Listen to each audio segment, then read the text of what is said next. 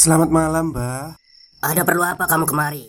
Eh, saya pengen punya podcast, Mbak. Biar pacar saya makin cinta sama saya. Loh, loh, loh. Mau bikin podcast kok tanya dukun? Sekarang kamu download aplikasi Anchor.fm. Di situ kamu bisa buat podcast gratis dan podcast kamu bisa didistribusikan ke platform mana pun. Dan di aplikasi atau website Anchor.fm juga terdapat fitur-fitur yang memudahkan kamu untuk membuat podcast. Oh, gitu ya, Mbak. Kalau gitu, saya boleh minta password wifi-nya, Mbak. Buat apa? Buat download Anchor.fm, Mbak.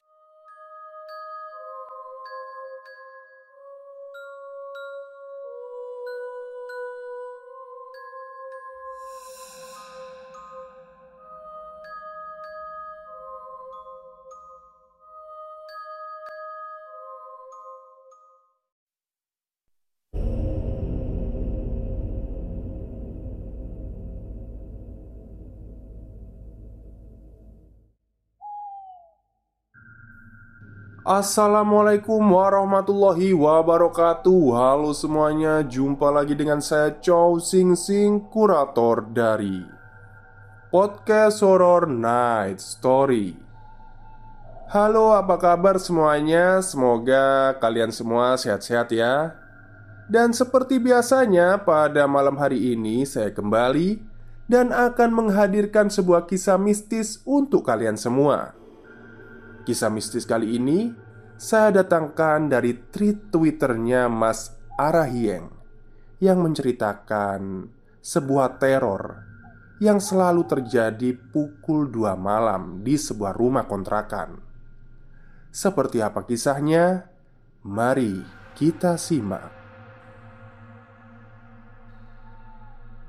Dulu aku tipe orang yang tidak bisa tidur jika lampu kamar masih hidup. Aku baru bisa terlelap jika kamar tidurku sudah dalam kondisi gelap gulita.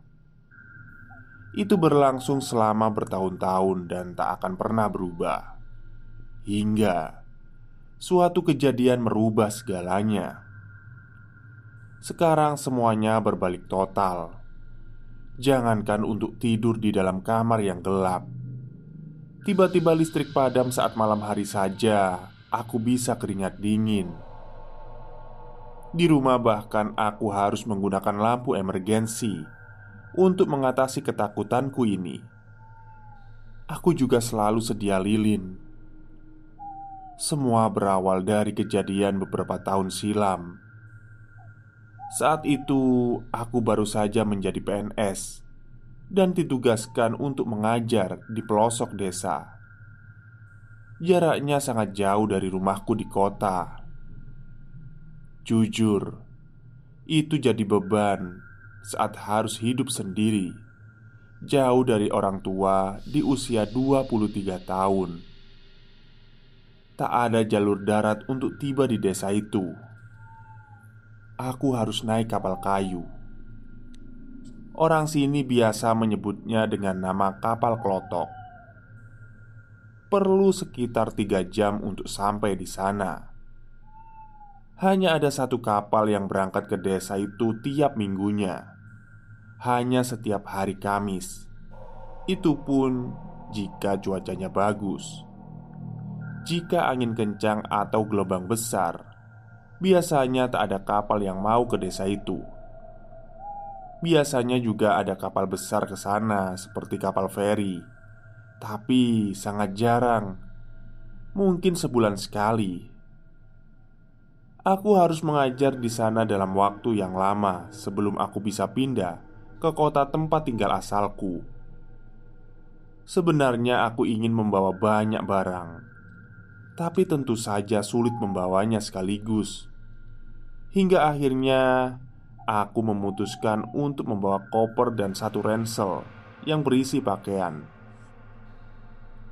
Robiah, ingat beri kabar kalau sudah sampai di sana. Ucap Kak Ervan, kakak sulungku yang ikut mengantarku ke pelabuhan. Iya, pasti aku kabarin. Dia membawakan koperku menuju kapal. Tak ada tiket untuk kapal itu. Cukup bayar 25 ribu saja, langsung bisa naik. Tak begitu banyak penumpang di dalam. Sepertinya memang tidak banyak yang mau berangkat ke desa itu. Hanya saja, kapal ini memang penuh sesak dengan barang-barang.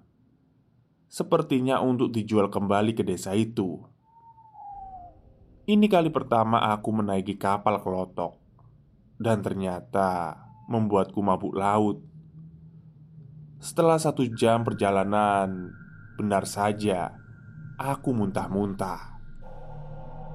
Seorang ibu-ibu menyarankanku untuk tidur agar tidak tambah mabuk. Mana aku bisa?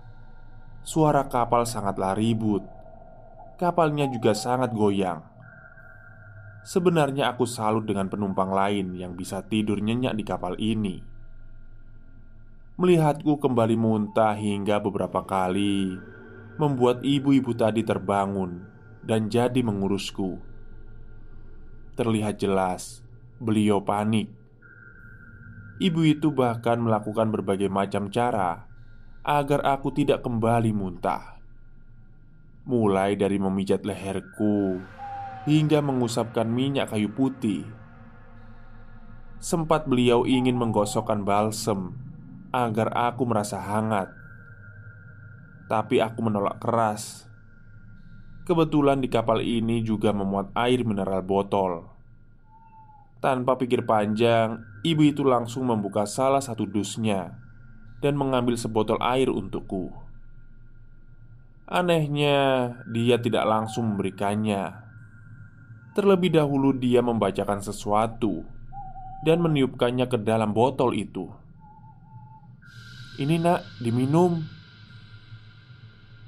Aku sempat menolak dengan gelengan. Ku bilang kalau aku juga punya air sendiri. Ini obat supaya kamu tidak muntah lagi. Aku terus dipaksa. Akhirnya aku minum air itu satu teguk saja. Entah apa yang dibacakannya pada air yang kuminum itu. Aku benar-benar tidak lagi muntah sampai ke tempat tujuan.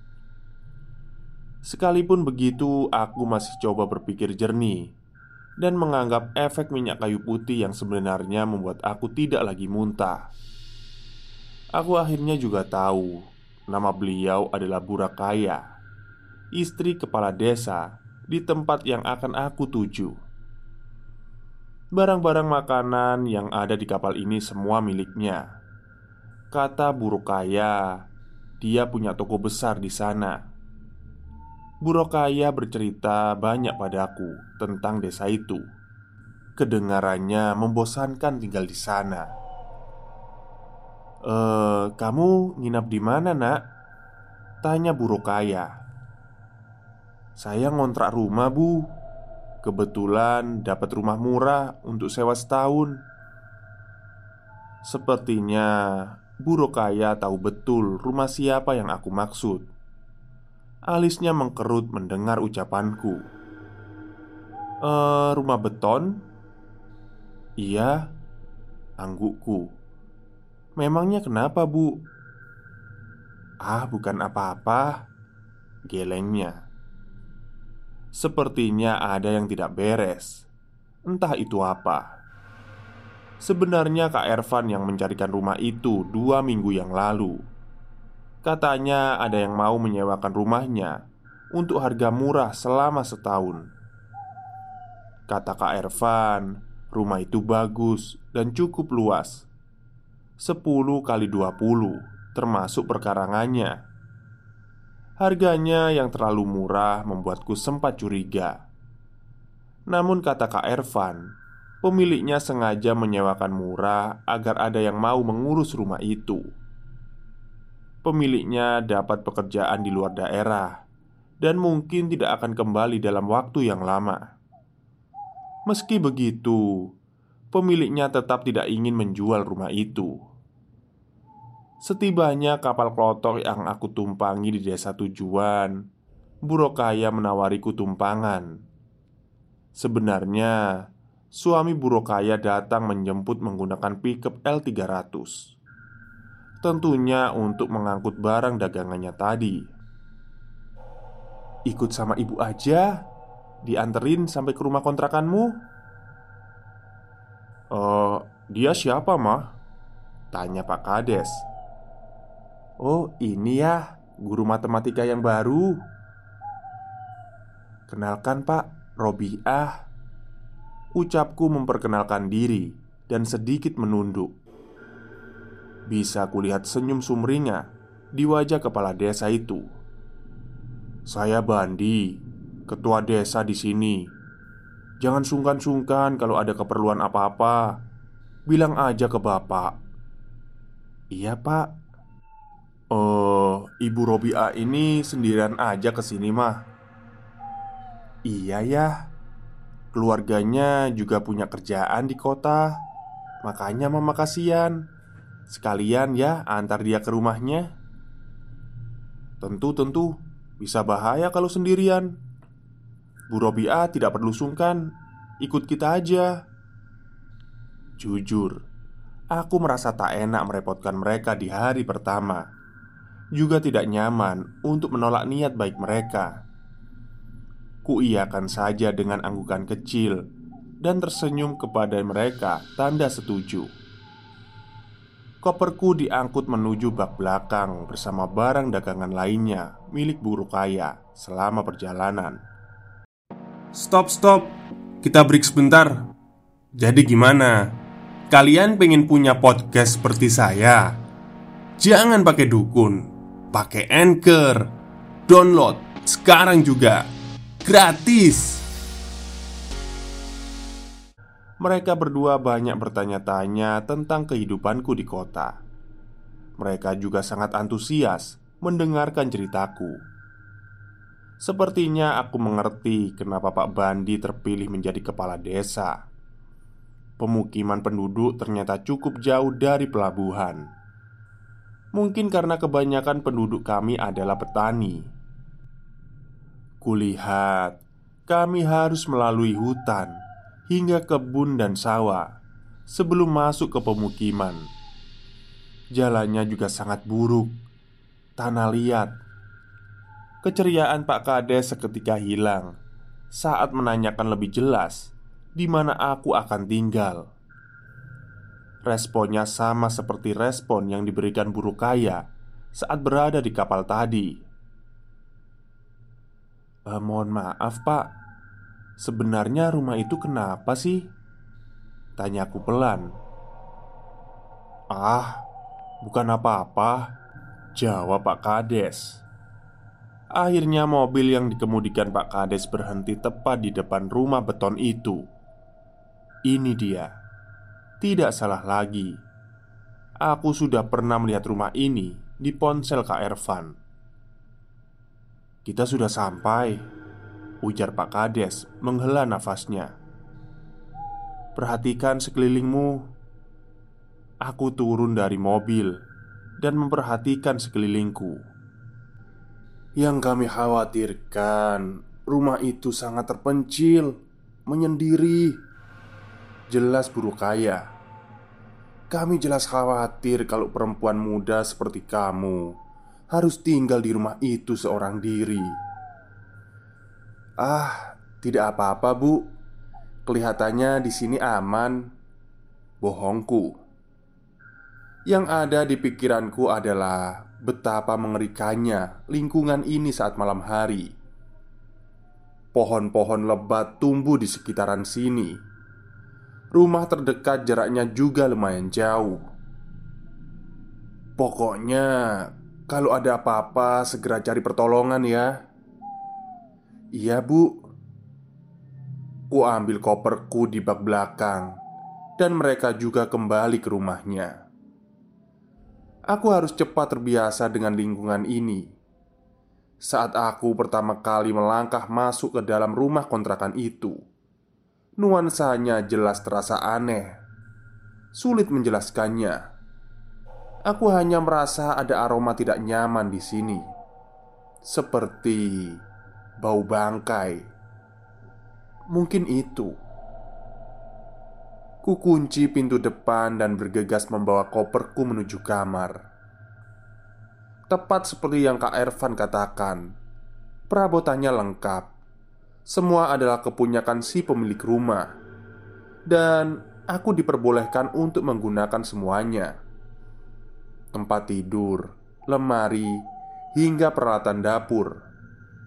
Hanya ada satu kamar tidur, ruang tengah, ruang tamu, dapur, dan kamar mandi. Tapi tidak ada listrik saat siang hari listrik baru akan tersedia mulai dari jam 6 sore hingga jam 6 pagi. Lebih parahnya, tidak ada sinyal.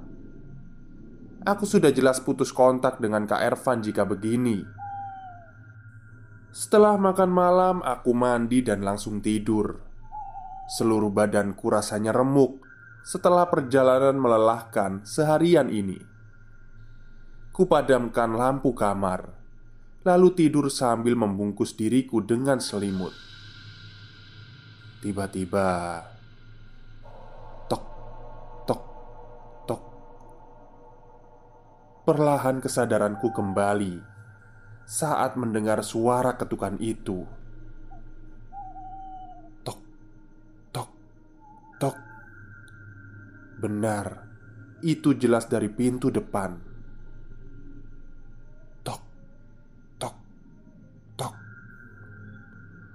Kulihat jam di ponselku pukul 02.02 Siapa yang kurang kerjaan mengetuk pintu rumah orang jam segini?